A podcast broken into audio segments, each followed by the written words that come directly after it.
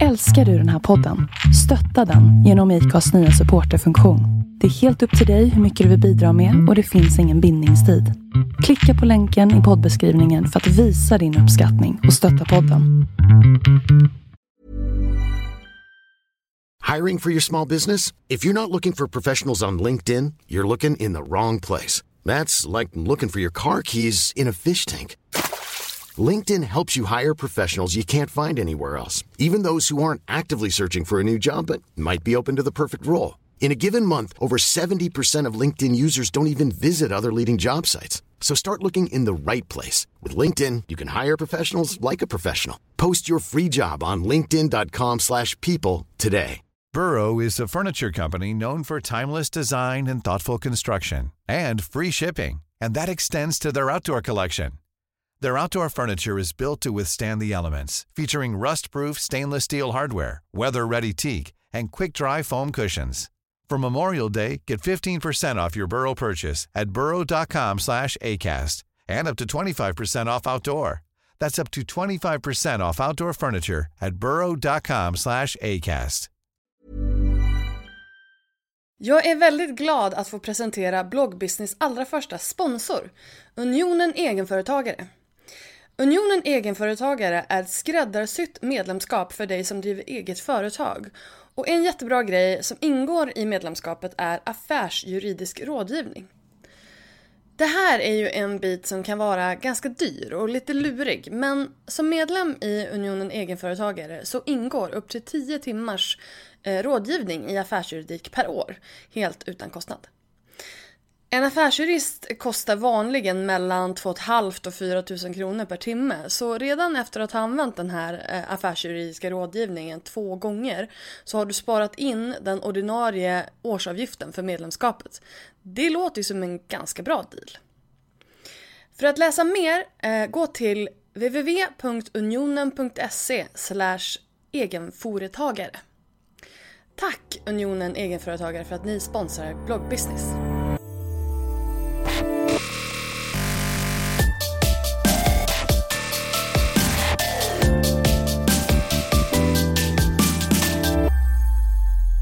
Hej och välkommen till ett nytt avsnitt av Bloggbusiness. En podcast från Better Bloggers, Sveriges yrkesnätverk för bloggare och online influencers. Jag heter Linda Hörnfelt och är grundare av Better Bloggers. Till vardags så bloggar jag på lalinda.se. Idag blir det en liten specialpodd här på Bloggbusiness. Det är nämligen dags för vår andra plogg. Alltså, plogg är alltså podd plus vlogg. Ett uttryck som Axel Palm och jag myntade när jag poddade med honom. Det innebär helt enkelt att man poddar samtidigt som man spelar in det hela på video. Så hela den här podden finns även på vår YouTube-kanal.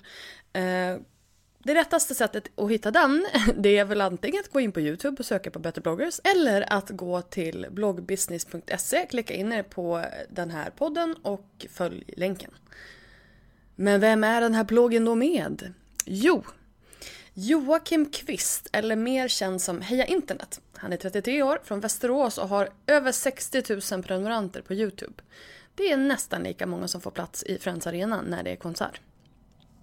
Själv beskriver han sig som livsstils-youtuber och bland hans alster hittar man titlar som Hur du är slut med en kompis och Alla göteborgare är snygga.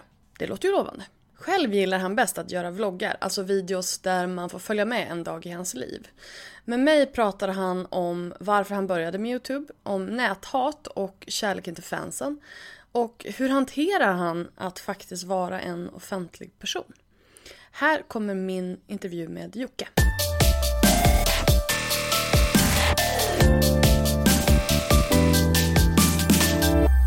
Hej och välkommen till Bloggbusiness, Joakim Heja Internet Kvist! Hej!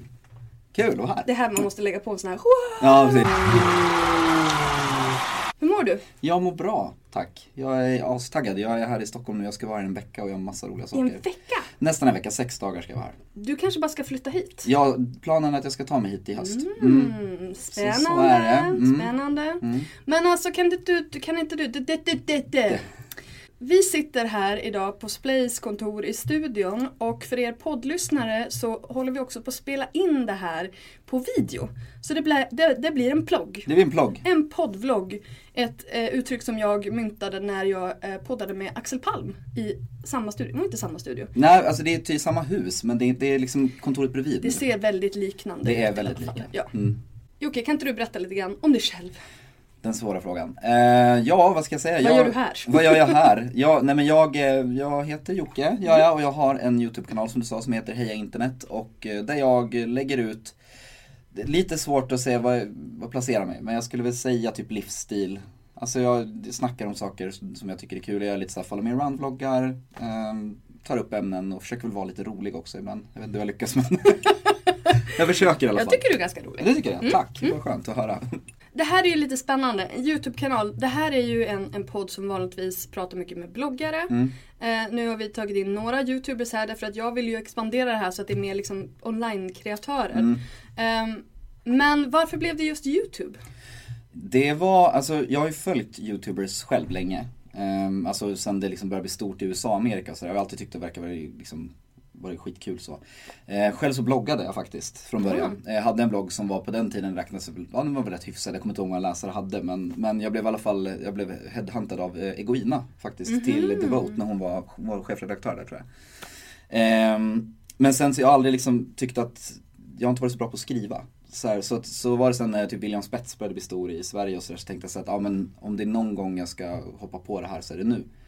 Och dessutom så vill jag göra det också för att utmana mig själv. För att det tanken på att filma mig själv och lägga ut det liksom, och prata och höra, bara själv se och höra mig själv, det var liksom hemskt. Så att jag tänkte, ja men då gör jag det, då testar jag det och så lägger jag ut det på internet för alla att se.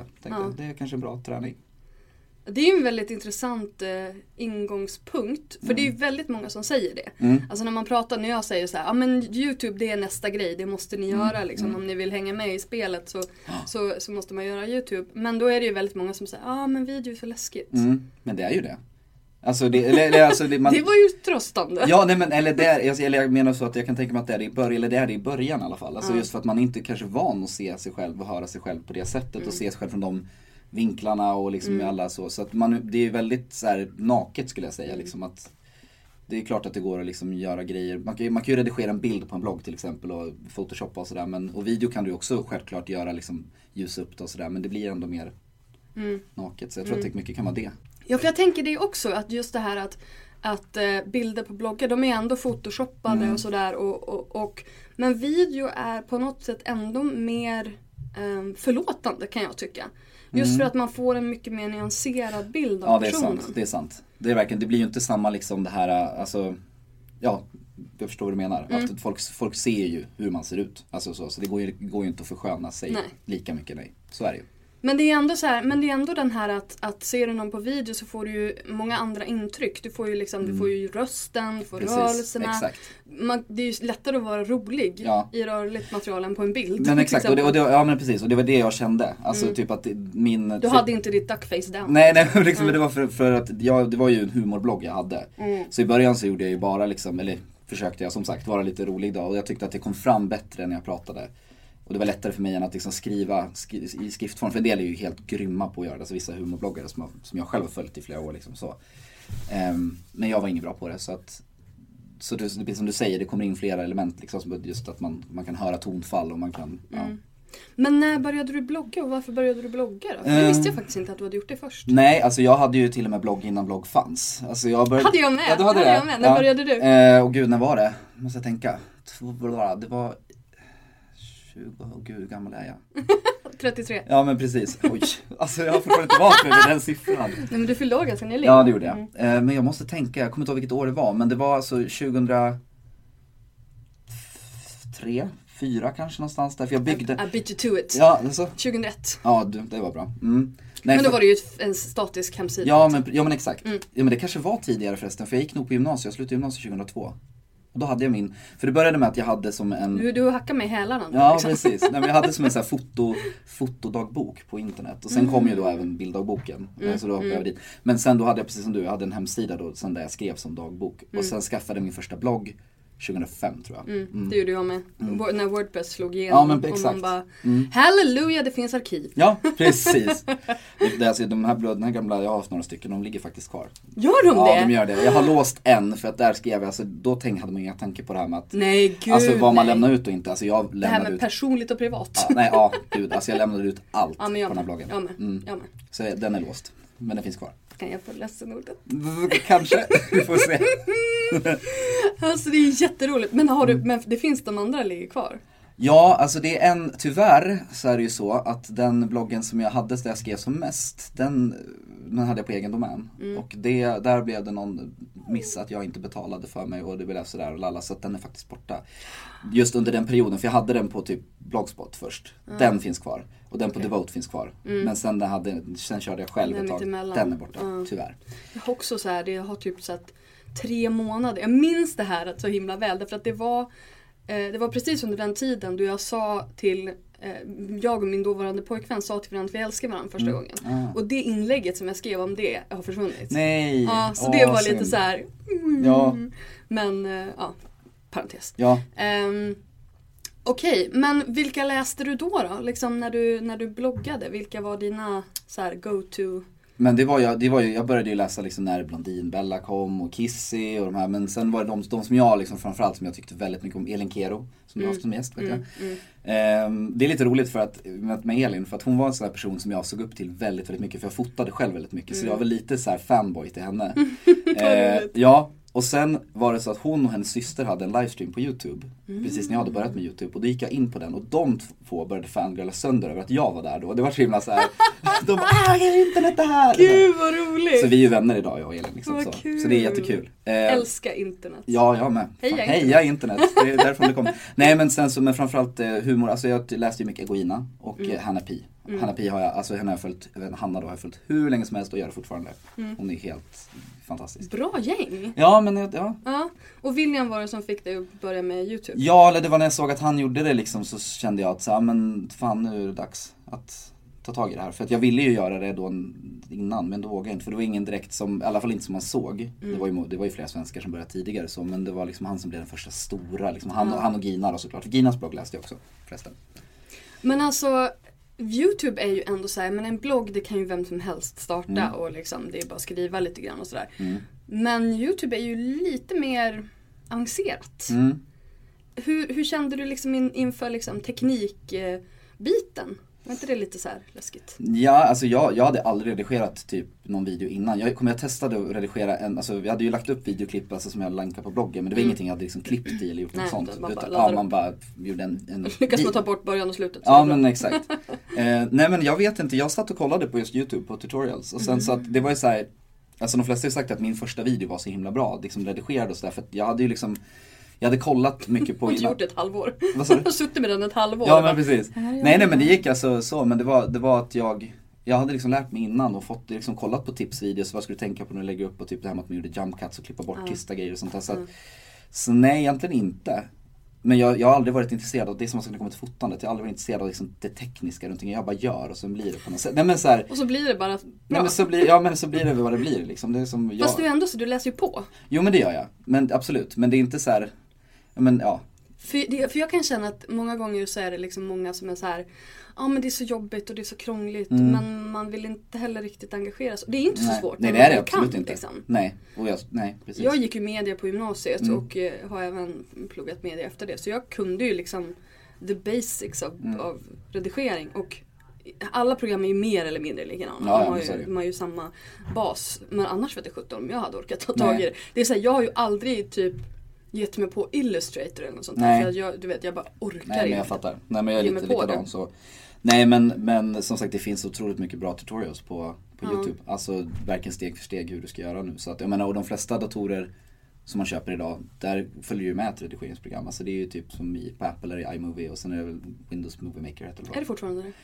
Ja, ingen aning, jag har inte haft en PC på så jag vet inte, men jag antar det. Gud vad vi låter där dryga liksom. Ja, nej, men elitistiskt. Ja, varför ska det vara? Nej, men så, och jag menar, de har ju förenklat dem väldigt mycket också, har jag förstått. Så. Vad klipper du i? Final Cut Pro klipper jag i. Alltså För dina är ju väldigt så här schneidiga och det är texter som fladdrar in och det är mycket sånt där. Är det sånt där liksom, sådana här grejer som man kan köpa till, eller är det...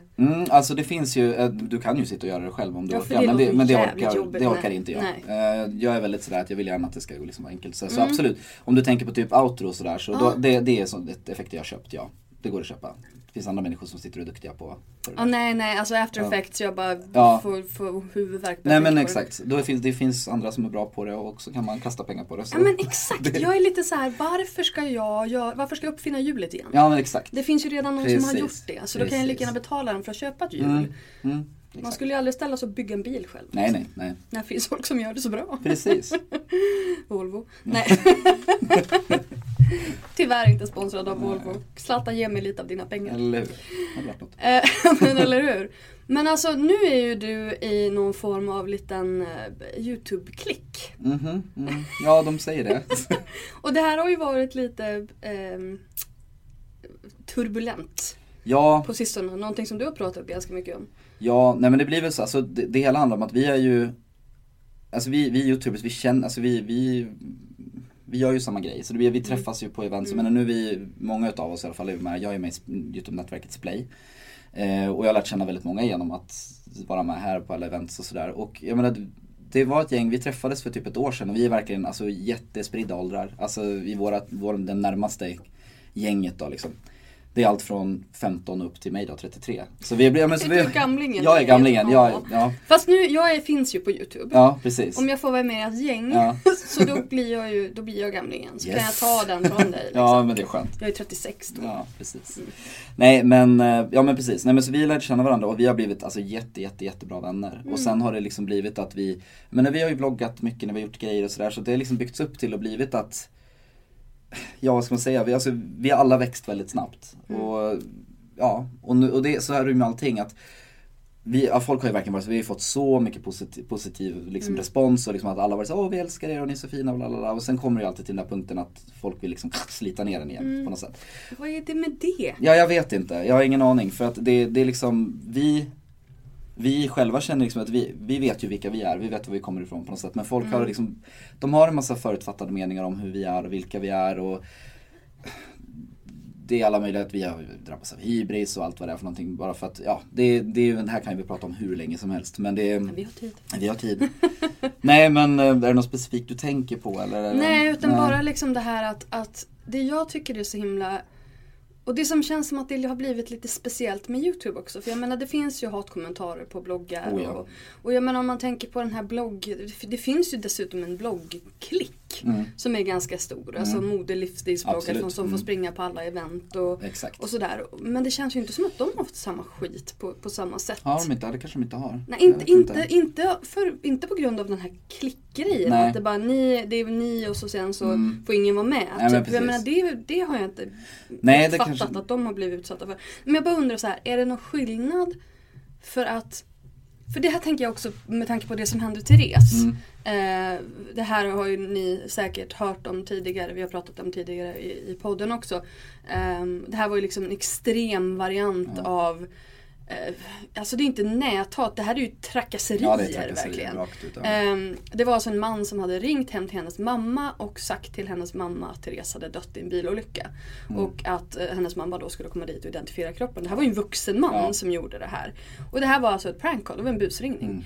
Och du vet, alltså jag har fått chills. När jag pratar om det, för det är så sjukt på så många olika nivåer. Ja, det är det. Och det var ju en extrem variant, men sen hon ju, alltså jag menar det här med Therese är vegan och hon har liksom fått så här kött intryckt i brevlådan. Alltså det är så sjuk liksom nivå. Ja, men verkligen. Och jag menar, även fast du vet Kinsa, Blondinbella, Kissie, även fast de är stora så tror jag inte att de blev utsatta för det på samma sätt. Därför att... Kanske inte lika mycket i alla fall, men jag minns ju att Bella fick ju typ att det kom någon så här djurrättsaktivister och kastade, alltså hon hade ju någon bloppis någon gång, vet jag. Det finns någon videoklipp på det när de var inne och typ kastade in något dött djur eller någonting där. Och hon har väl också fått hem saker i brevlådan, tror jag. Så, men det jag tror det handlar om, jag tror att det är lite det som att jag tror att det sticker folk mer än för att folk känner att de känner oss mer. Alltså jag tror att det är det, att det kommer så nära. För att det är som vi har försökt förklara, någonting som vi har fått till exempel. Nu har vi ganska många unga tittare. Och så, men när vi blir inbjudna ibland till att gå på en spelning med någon känd artist. De kommer relativt få träffa en känd artist. Tracy Vann fick vi träffa till exempel. Vi fick träffa Demi Lovato fick vi göra. Och det, där blev det ju liksom så här ramaskri från alla Lovatos fans liksom. De tycker liksom att varför får ni komma liksom, när det finns fans som skulle dö för det här? Och det vi men ni är ju press. Ja, exakt. Och det är det vi försöker förklara. Liksom, att vi är där som vilka journalister. Det är inte för att vi är vi, utan skivbolagen och bolagen har bjudit in oss för att de vill att vi ska göra promotion för deras artist. Och vi ser, och vi ser det som att vi får roligt material att visa för våra tittare. Såklart. Och, så det handlar liksom inte om att vi får gå för att vi är så speciella, utan det, alltså det är... inom citationstecken utnyttjar jag oss. Men liksom. Så här är det ju, det är lite grann så här, alltså jag tror att du har en väldigt stor poäng med just det här att det är video. För att precis som jag sa till dig innan när vi stod och pratade där utanför, så är det så här, jag har suttit och tittat på vloggar på dig och helt plötsligt står du framför mig och pratar med mig, men det skulle lika gärna kunna vara att du pratar med mig via en TV. Alltså, exakt, alltså det blir ju väldigt, man känner sig ju väldigt så här, det känns ju som att vi känner varandra, att vi pratar med varandra när man sitter och tittar på. Och man får se någons hem, man får följa med i någons vardag, och det är klart att det blir ju närmare än att du får en uppstyrd liksom, bild på en frukost. Ja, men så är det ju. Eller sådär. Så att, jag tror att där kanske det går slå slint liksom, i någon annan. Ja, men jag känner ju dig. Liksom. Ja. Och det här var ju... Jag menar, om man tittar på typ Beatles eller någonting, alltså när, från början när det här med kändisar blev, när det blev galet liksom. Det här är ju lite det all over again. Ja, men det är det. Men det man då glömmer är ju att ni har ju mer eller mindre blivit kända, inte över en natt, men ni har ju blivit kända för er själva. Ja. Alltså ni har ju gjort allting själva. Precis. Det är inte som att ni har inte varit på spelningar och träffat massa folk eller pratat med skivbolag. Utan det kommer ju lite grann att helt plötsligt man sitter där och filmar sig själv och så helt plötsligt bara... Det har gått fort ändå. Alltså man tänker sig på ett år har det ju gått väldigt fort, men sen också bara de senaste månaderna så har det exploderat. Just där som du säger, om man ska ta det här, jag tycker inte de använder uttrycket kändisbiten egentligen så, men... Offentlig person. Ja, precis. Nej, men, och det är ju ingenting som så här, jag räknade absolut inte med det. För att jag började inte med det här för att, alltså jag menar, ger man sig in i musikbranschen till exempel, och typ att man är med i Idol till exempel, då är det mer så här, okej, jag vet att jag kommer bli känd, folk kommer veta vem jag är om man kommer med i programmet. Men det här är ju liksom inte, alltså man hade ju aldrig kunnat föreställa sig att det skulle bli så här, aldrig, verkligen. Det är så här, det har blivit så stort nu, och liksom när jag har kommit till den punkten liksom att, nej, men att det liksom börjar påverka ens vardags, ens liv, att man måste tänka sig för innan man gör saker. Och det är så sjukt, och det är så här, vi har inte hunnit, eller jag skulle tala för mig själv, men jag har liksom inte hunnit anpassa mig till det här för att det har gått så fort. Och det finns ingen handbok för hur man hanterar sånt här. Ja, och liksom ni är ju också så här, som du säger, att är man med i Idol då kan man också ana vad som komma skall. Och då kanske, det kanske också är en av grejerna man är ute efter. Inte att säga att det inte är som med YouTube. För jag menar, det är klart att man vill ju att ens kanal ska bli stor. För jag menar, nu lever ju du på det här. Absolut. Så att jag menar, det blir ju cause and effect liksom. Men det är också så, och det här är det jag tycker är lite skönt med YouTube också, att det är lite mer så här vanliga människor som blir stora på YouTube. Precis. Jag menar, om man tittar på typ, alltså jag älskar Kinsa, jag tycker hon gör ett fantastiskt jobb. Men att säga att hennes utseende inte har varit en faktor i hennes framgång är ju bullshit. Ja, men liksom. Och jag tycker att det är lite, så här, lite skönt att inte bara är så här modellsnygga människor som går omkring i flashiga kläder som blir stora på YouTube. Alltså inte för att liksom säga att någon är... Nej, men jag förstår vad du menar. Absolut vad du menar. Ja. Och det tycker jag är skönt. För det blir lite avdramatiserat. Men det också kanske gör att folk känner att de har rätt att approacha. Jo, men precis. För det var det jag skulle komma till tidigare. Jag tappade tråden lite. Men just att, nej, det var jag också. Men att just för att vi är, som du säger, mer vanliga människor. Så blir det att... Jag tror att folk har lättare att störa sig på oss just för att vi skulle kunna vara deras brorsa. Vi skulle kunna vara deras kompis. Vi skulle kunna vara deras... Liksom, så här, jag menar, nu pratar jag mer om de yngre kanske, liksom att det är så här att om man ser en kompis som får göra massa liksom, saker som man själv inte får göra, då kanske blir det lite att man blir lite avundsjuk och så blir det att man börjar snacka skit. Så jag tror att det kan vara lite den grejen. För jag är lite så här, vad är grejen med den här missunnsamheten? Varför kan man inte vara glad för någon som det går bra för? Ja, speciellt om man följer väl en YouTuber för att man tycker om den personen. Ja, men precis. Och för att man vill att det ska gå bra för den. Men det är liksom som att ja, men det får gå till en viss gräns och så sen får du faktiskt tagga ner lite. Men jag får faktiskt den frågan ganska ofta, alltså, om just det där. För att jag har ju hållit på med YouTube väldigt länge. Alltså jag har hållit på i 4 år och min kanal har liksom ansetts vara stor liksom, i de olika tid. Nu är ju liksom var en stor ja, det ändras ju hela tiden. Så här, men, hur många har du nu? Nu snart 61 000 har jag. Och menar, i sammanhanget så räknas det som en inte allt för stor kanal ändå. För, menar, för ett år sedan så var det en stor kanal. Alltså 60 000 pers är jävligt mycket folk. Det är väldigt mycket folk. Jag tycker att det är mycket folk. Det är Friends Arena. Ja, I know. Det är helt sjukt. Men det som är liksom att det är många utav dem, det finns ju många som har börjat efter mig som har gått om mig och många av mina vänner som har varit mindre än min kanal som har gått om mig. Och då får jag efter den frågan, hur känns det egentligen? Och tycker inte du att det är jobbigt att folk så här... Och det är för att det där känns det, okay? Nej, men jag tycker inte att... Alltså, för mig gör det ingenting, för det är så här... Det är vill så här, du gråta ut? Nej, det är lugnt. Nej, men för jag menar, det är mina vänner. Alltså, jag är skitglad för deras skull. Och jag menar, bra, det är väl så det ska vara. Ja, och jag tycker själv att det är ganska skönt. Min kanal växer också ganska snabbt, men alltså, om man jämför med, liksom, med standard så. Men jag tycker ändå att det är skönt att den växer långsamt. För att jag tror att jag skulle få känna en väldigt stor press på mig annars. Jag tror att det kan vara rätt vanligt att om man har en kanal som bara exploderar så är det nog ganska lätt att man... Ja, att man liksom bara får världens press på sig själv. Ja, för du har ju haft lite funderingar, lite ågren över liksom vad är din kanal på väg och vad är lite vilsenhet sådär. Ja. Jag tror att du kanske är mitt uppe i det, så du kanske inte pratar så mycket om det. Jo, absolut, inga problem. Alltså men det är ju just det att jag har ju själv varit där också. Att jag ställer väldigt hög press på, eller sätter väldigt stor press på mig. Höga krav på mig, exakt, tack. Och sen också och sen blir det då att jag och då blir det att man tittar på siffror. Alltså man tittar på siffror, det har jag gjort, det jag hamnar där än idag. Alltså men jag har verkligen varit längre tillbaka, så var jag verkligen så här, siffrorna var allt så där. Och då är det lätt att man tappar bort sig själv och varför man egentligen håller på med det. För att det har ju varit perioder när jag suttit och gjort videos som jag kanske egentligen inte vill göra bara för att det är så här, okej, det här vet jag kommer gå hem eller det här. Och det blir inte bra för någon i slutändan. Det blir lite antiklimax då. Även om den videon då får jättemycket visningar så sitter man ju ändå där och till slut och bara jaha, vad gjorde de visningarna? Ja, men exakt. Liksom? Man får ju inte, alltså nej. Visst, du tjänar mer pengar, men det är ändå, i slutändan så blir det så här. Ja, men det är inte det. Det har aldrig handlat om pengarna för mig, för att jag trodde aldrig att det här kunde bli en business för mig. Men det är ju det nu. Det är ju det, ja. Hur känns det? Det är ju hur coolt som helst. Ja. Och det är, ja, jag vet inte vad jag ska säga mer än att det är hur häftigt som helst att en hobby kan bli ens jobb bara. Sådär. Och inte så här, jag menar, musik till exempel kan ju vara ens hobby också. Och det kan ju vara så här, men det är mitt mål att så här, men det var aldrig mitt mål med det här. Så att det bara blev så. Mm. Vad gjorde du innan? Jag har gjort lite olika saker. Just när det kommer till musiken, jag har ju pluggat musik i 15 år. I 15 år? Alltså från att jag var 4 år gammal tills att jag var 25 så var jag helt inställd på att jag skulle jobba med musik. Så när jag gick på mitt sista år på folkhögskola och pluggade musik. Du tog det här istället för idag. Ja, exakt. Nej, men när jag pluggade musik så mitt sista år på folkhögskola så helt plötsligt insåg jag att jag vill inte ha musik som mitt jobb.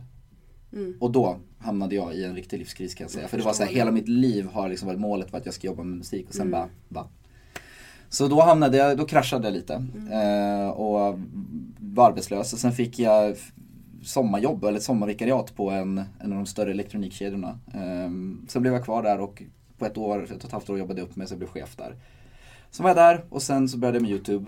Och sen valde jag då att det blev väldigt mycket att ha ett jobb där du jobbar mer än 100% och sen ha en YouTube-kanal där du la upp 3 videos i veckan samtidigt. Så att då gick jag in i väggen och efter det så beslutade jag mig för att nej, jag ska våga satsa på det här med YouTube nu. Alltså den här väggen är så jävla tråkig. Den är jättetråkig. Jag har också smält in den ett par gånger. Men då är det så här. För det här är någonting som jag skriver om i min blogg. Det är intressant att du säger det. För att då vill jag ändå gå in lite grann på det. För att det här med eget företag... Det är ju ganska stressigt och det är ganska mycket att göra och sådär. Och har man då gått in i väggen och så väljer man att starta eget... Går inte det lite emot varandra? Jo, precis. I'm Sandra, and I'm just the professional your small business was looking for. But you didn't hire me because you didn't use LinkedIn Jobs. LinkedIn has professionals you can't find anywhere else, including those who aren't actively looking for a new job, but might be open to the perfect role, like me. In a given month, over 70% of LinkedIn users don't visit other leading job sites. So if you're not looking on LinkedIn, you'll miss out on great candidates like Sandra. Start hiring professionals like a professional. Post your free job on linkedin.com/people today. Burrow is a furniture company known for timeless design and thoughtful construction and free shipping, and that extends to their outdoor collection. Their outdoor furniture is built to withstand the elements, featuring rust-proof stainless steel hardware, weather-ready teak, and quick-dry foam cushions. For Memorial Day, get 15% off your Burrow purchase at burrow.com/ACAST and up to 25% off outdoor. That's up to 25% off outdoor furniture at burrow.com/ACAST. Wow. Nice. Yeah. What you're hearing are the sounds of people everywhere putting on Bombas socks, underwear, and T-shirts made from absurdly soft materials that feel like plush clouds. Yeah, that plush. And the best part? For every item you purchase, Bombas donates another to someone facing homelessness. Bombas, big comfort for everyone. Go to bombas.com/ACAST and use code ACAST for 20% off your first purchase. That's bombas.com/ACAST, code ACAST.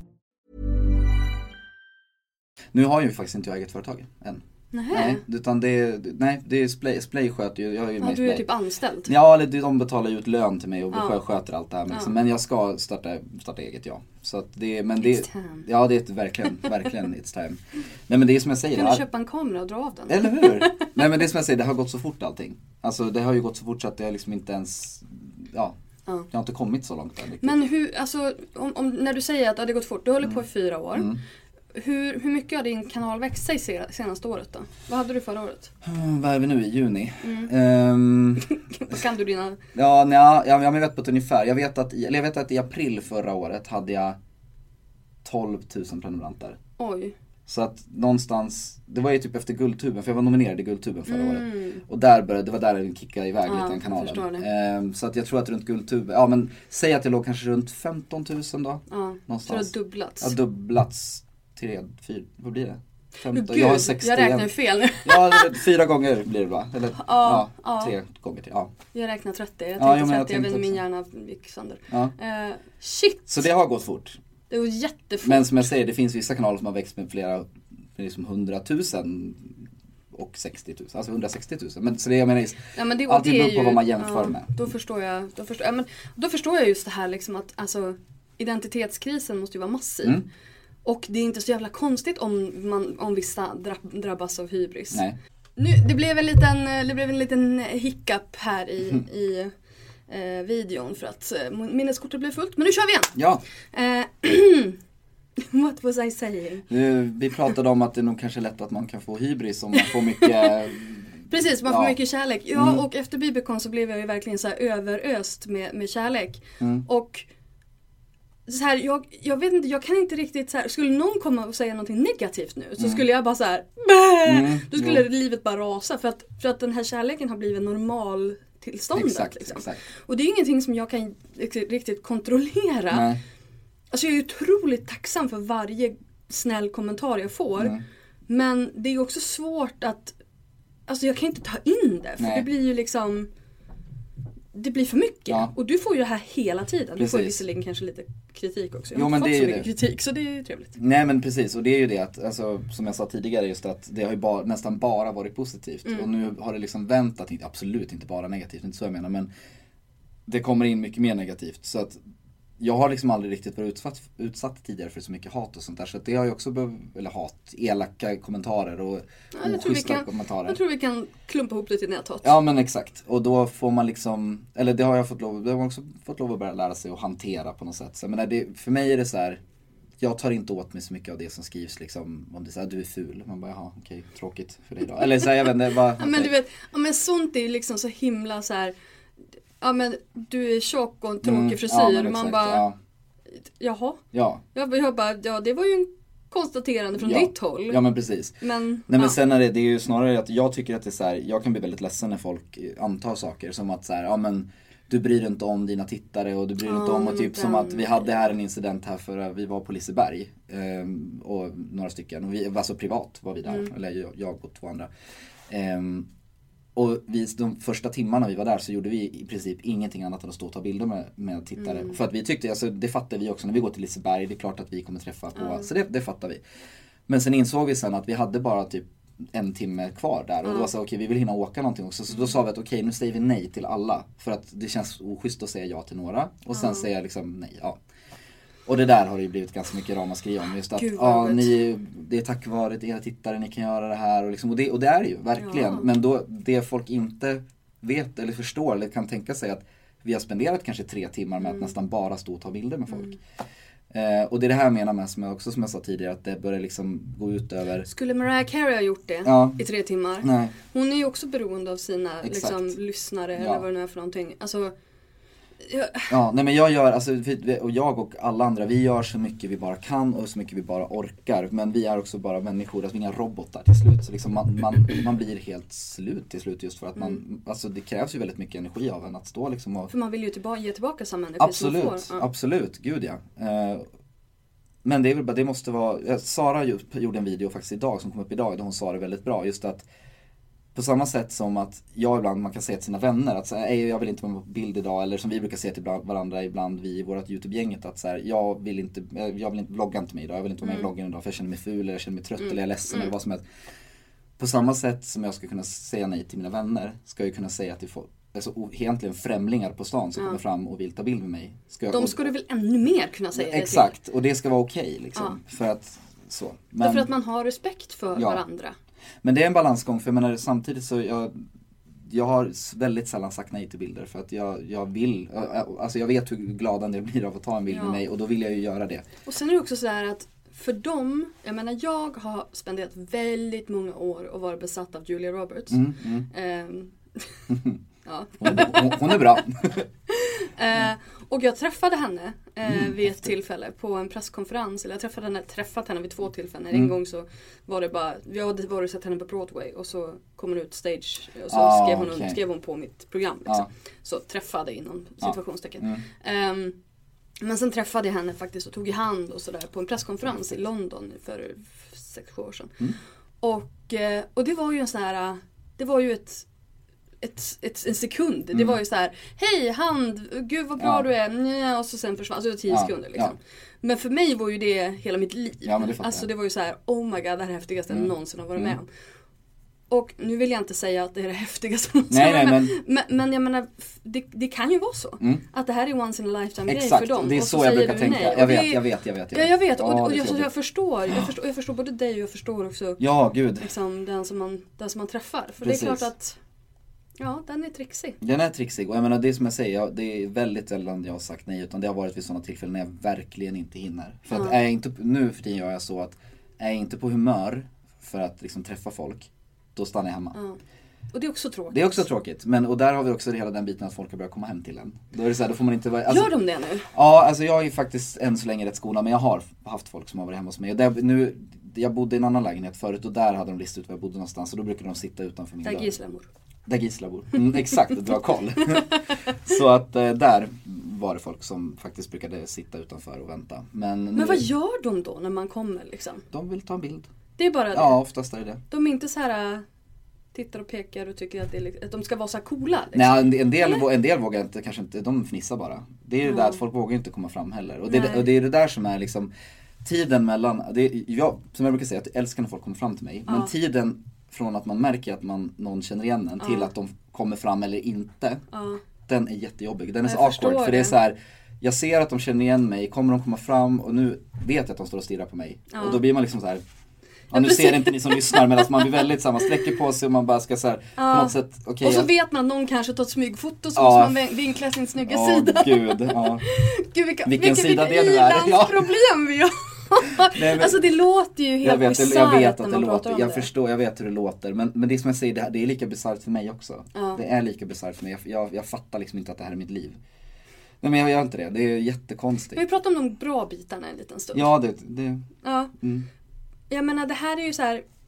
För det första, hur beroende är du av dina liksom, YouTube-kollegor? För det måste vara väldigt skönt att ändå ha den här gruppen som förstår jätteberoende. Hela grejen. Jätteberoende. Vi pratar dagligen. Alltså, om, alltså verkligen inte bara om så här jobbiga grejer, utan även positiva grejer. Alltså just att det här är en resa vi gör tillsammans, verkligen. Och det finns ju inga andra människor riktigt som kan förstå vad det är man går igenom. Idoldeltagare. Ja, kanske. Ja, precis. Nej, men exakt. Nej, men så de betyder jättemycket, men jätteviktiga för mig. Det är kollegor liksom.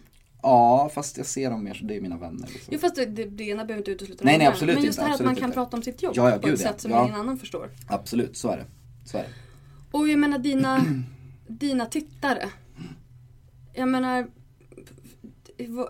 okej, om vi inte räknar de som är lite jobbiga och elaka och sådär. Hur känner du inför dem? Ja, jag älskar dem, eller de är helt fantastiska. Det är ju som sagt, det är ju tack vare dem som jag kan göra det jag gör, eller att jag kan leva på det. Så att de betyder jättemycket för mig, och därför är det väldigt viktigt för mig också att jag deltar på mycket så här meet and greets och sånt om jag kan och så, för att jag vill ge tillbaka det jag kan. Mm. Alltså bortsett från mina videos då såklart, men jag älskar att träffa mina tittare. Det är som sagt så lätt att man bara snör in på siffror. Mm. Men de är ju människor. De är människor de också. Mm. Så det är så bisarrt när man sitter och tittar och så är det 20 000 eller någonting som har sett videon och man bara va? Nej, men det blir liksom jätteunderligt. Inte... Ja. Och jag älskar när man så här, många känner man igen som jag faktiskt, och det tycker jag är himla kul, typ om man är på meet and greet så bara det känner jag igen. Ja, men det är du som det är, så vet man att så här, ja.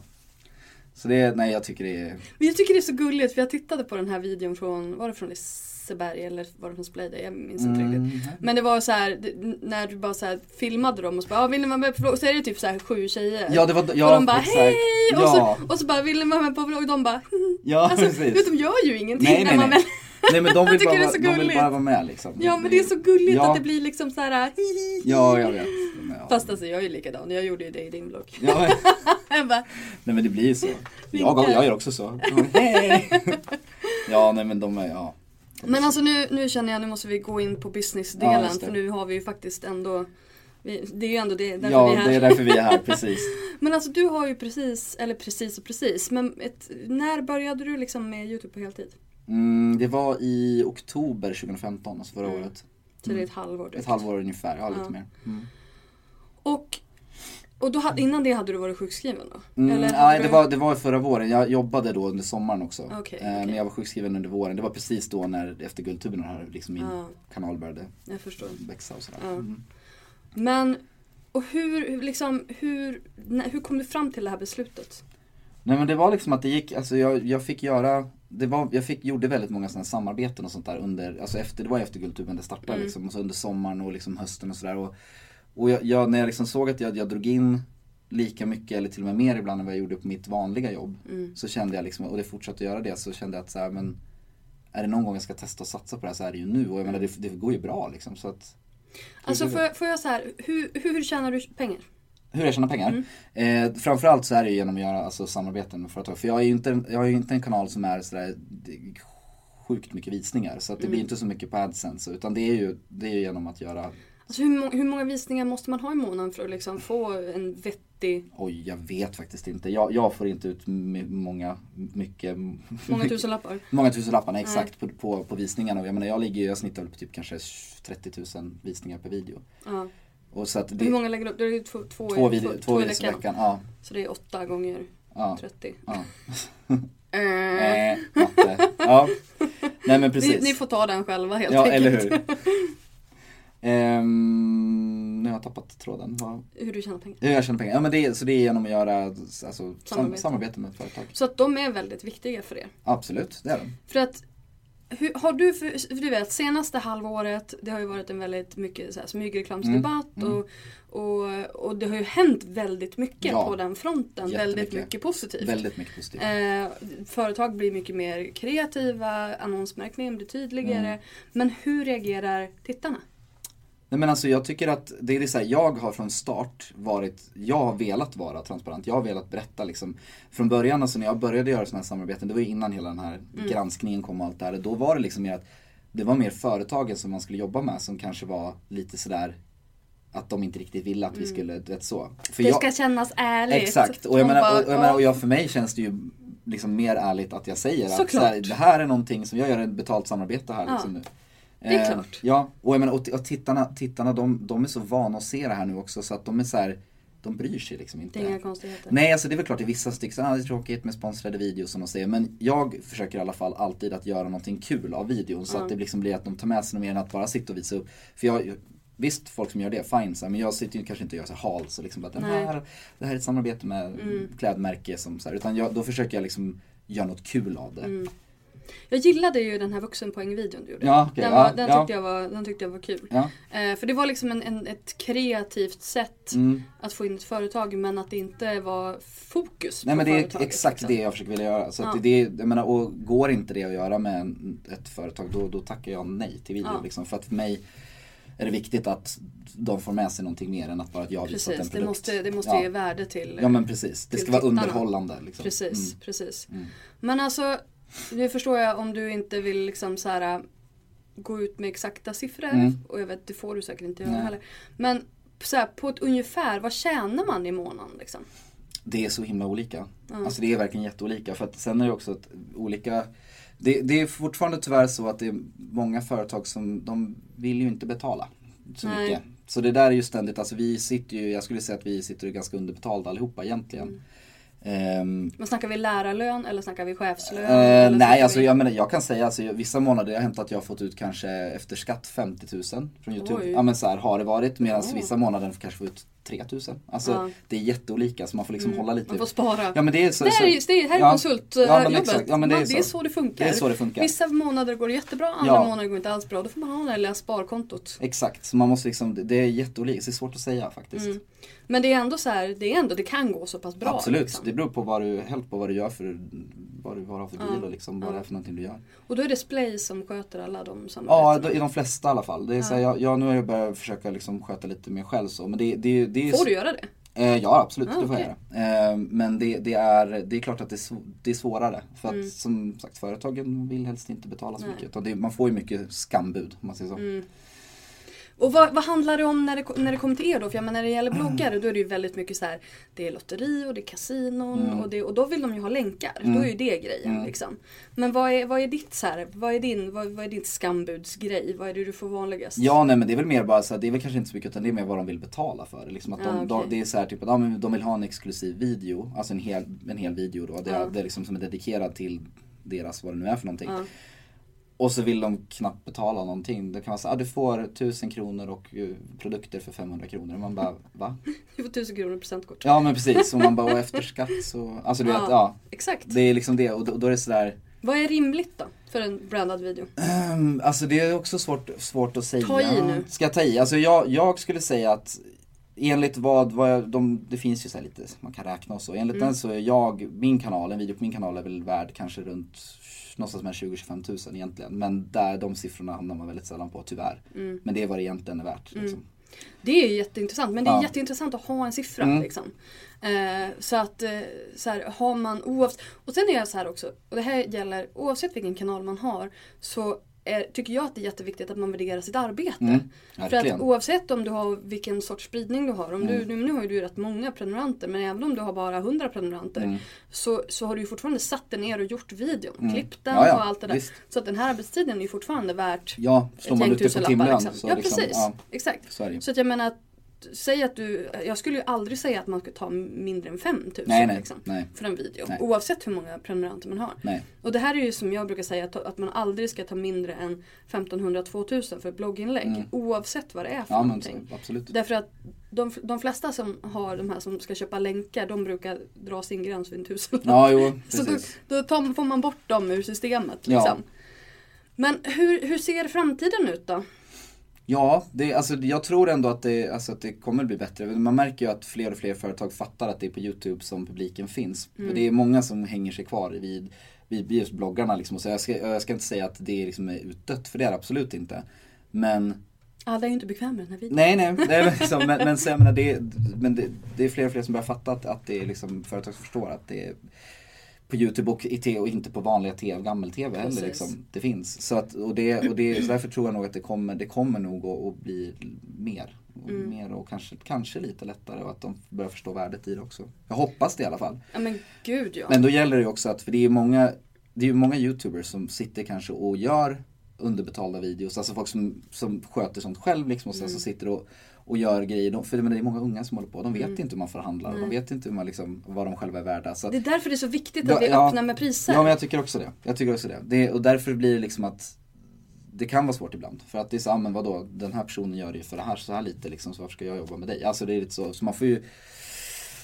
Men jag hoppas och tror faktiskt att det kommer att bli bli mer och bättre. Jag tror att man behöver lära marknadscheferna och producera att, liksom att vi måste flytta på budgeterna. Ja, exakt. Dit faktiskt publiken är. Men så är det. För det är så himla många som fortfarande sitter så här tv-reklam, tidningsannonser. Ja. Det är ingen som tittar på det. Det är ingen som bryr sig. Liksom. Så att jag tycker det är jätteviktigt att man lär både publiken, fast publiken har ju redan börjat flytta på sig. Ja, men att man lär företagen, marknadscheferna att this is the future. Ja men exakt, och det är väl det man försöker liksom få dem att förstå när man sitter och håller på och dealar med dem och sådär, liksom att det är här. Precis, det här det och finns. Bara för att de inte tittar på det så betyder det inte att det inte är. För det där kan jag också, liksom, ifall du träffar liksom nya personer, om du träffar säg människor i våran ålder och du säger att du jobbar med YouTube. Vad får du för reaktioner? Ja, det är väldigt många olika. Det kan vara allt från att varför betalt för att sitta och titta på YouTube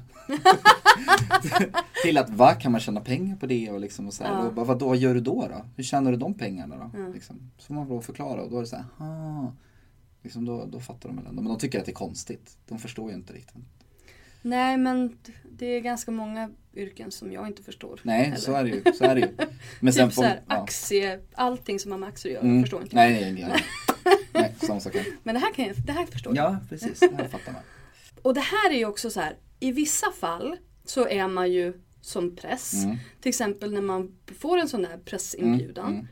Men å andra sidan så är man inte alls som en journalist, eftersom att ditt jobb är ju att vara subjektiv och inte objektiv. Precis, exakt. Ja. Och sen så är det så här, okej, men pressen har ju liksom aldrig behövt så här betala för för produktprover och grejer. Exakt. Men det ska kanske eventuellt bloggar och vloggare och sociala medieprofiler göra. Och alltså jag tror att där måste man ju liksom verkligen så här sätta sig ner och med typ Skatteverket eller statsministern eller någon. Absolut, precis. Hur ska vi göra? Stefan, vi behöver ett möte. Eller hur? Helt rätt. Men alltså det är som du säger att det är väldigt luddigt det där. För det är som sagt, tidningsredaktionen får ju hur mycket som helst liksom. Och det är inget konstigt. Nej, jag tycker folk inte är några konstigheter. Absolut liksom. Inte. Men när bloggare får goodiebags eller produktutskick och sådär, då är det helt plötsligt en helt annan grej. Och det är tycker jag är lite underligt. Det är väldigt underligt. Och jag menar, för jag har ingenting, alltså det är så här, visst, jag gör gärna rätt för mig. Alltså, eller jag menar, det är såklart. Men jag menar, det måste bli tydligare där. Vad det är som liksom, och var drar man gränsen? Och, liksom, och det här med att det ska bli tydligare, det tror jag att vi till viss del får ta tag i själva. Jo. Alltså jag tog ju fram så här riktlinjer för hur man ska annonsmärka sina inlägg till exempel. Jättebra. Tack. Och jag menar, det var ju inte så här, för det var ju så här, Konsumentverket kan inte göra det. Reklamombudsmannen kan göra det lite mer, men ändå inte riktigt. Så då var jag så här, men då får väl jag sticka ut hakan och säga att men gör så här så blir det typ bra. Ja, men precis. Jag tycker det är jättebra. Och så sen så får man bara göra så gott man kan tills det att det är någonting som går fel. Ja, men exakt. Och då får man revidera. Liksom. Ja, men precis. Jag menar, och det är ju som jag sa tidigare, att jag har inga problem med att annonsmärka och skriva till reklam och liksom, det gör inte mig någonting, men det är bara så här, det är väl klart att så här, jag vill väl helst inte smacka upp typ, alltså göra mer än vad jag måste göra, just för att det estetiskt blir fult. Alltså det stör liksom. Alltså, det blir estetiskt fult, och så sen så känns det som att man är, alltså det känns ju som att man är köpt, att åsikten är köpt. Men precis, exakt. Och det är en jävligt stor skillnad, för att där är det så här, Konsumentverket vill ju att gärna att man ska använda orden annons eller reklam.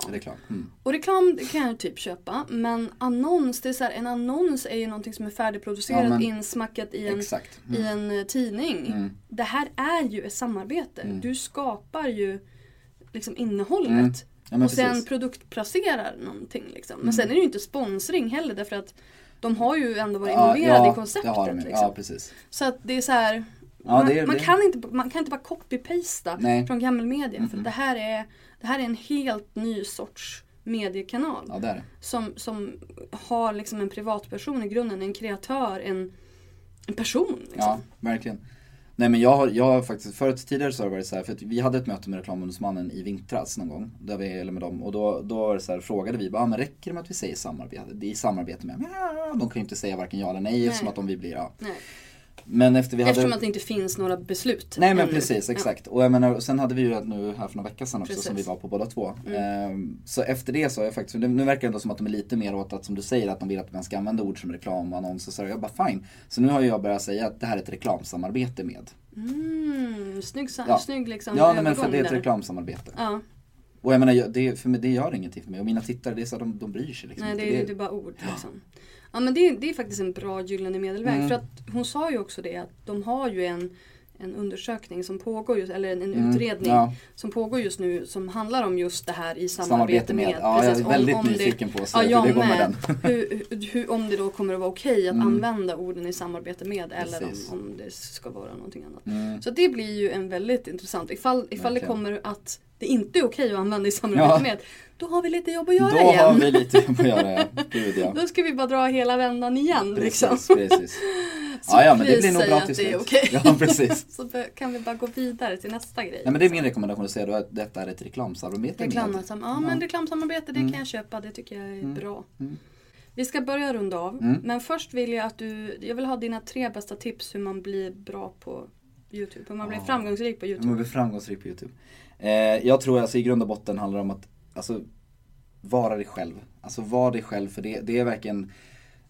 Det var som någon sa, typ att man följer inte, eller jag i alla fall gör inte det heller, jag följer inte YouTubers kanske för att de gör jättesnygga videos eller för att, utan man följer personligheter. Så att jag tror att det är jätteviktigt att du liksom är dig själv och att du liksom, och att du vågar bjuda på dig själv och sådär. Sen rent, alltså tekniskt, alltså det är så olika, men jag tycker att man ska väl satsa på att ha liksom en okej kamera, okej ljudet är viktigt, alltså det är faktiskt viktigare än bilden än vad man tror. Ja, vad ska jag säga mer? Ha kul med det du gör och nätverka för tusan, lär känna folk. Alltså det är jätteviktigt att lära känna folk som håller på med YouTube och liksom, för ni hjälper att bygga varandra. Och våga liksom ta kontakt med folk och...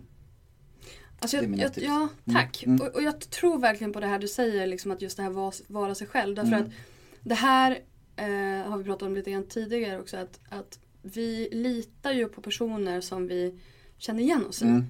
Så är det, verkligen. Så att det är den här igenkänningsgrejen som gör att man litar på någon, och litar man på någon och bygger en relation med någon, då kommer man att köpa av den personen, vilket betyder att du har en affär. Ja, men exakt. Så är det. Ja. Kände att jag blev lite hes där. Nej, men grymt, Jocke. Tack snälla för att du var med i Blog Business. Tack så jättemycket för att jag fick vara med. Det var jättekul. Det är faktiskt första gången jag är med i en podd. Nej, det är inte alls när jag jagar. Nästan. Nu kände jag mig speciell en liten stund och så sen nej, men det är första gången du är med i en plogg. Ja, det är första gången jag är med i en plogg, helt klart. Ploggpremiär. Allt något. Hej då. Du har precis hört ett avsnitt av Blog Business, en podcast från Better Bloggers. Podcasten hittar du såklart på iTunes och på bloggbusiness.se. Vi finns även på Facebook, på Twitter och på Instagram. @BetterBloggers. Lämna gärna en kommentar med vad du tyckte om intervjun, eller kanske lämna ett önskemål om en framtida gäst. Tack för att du har lyssnat. Ha det bra. Hej då!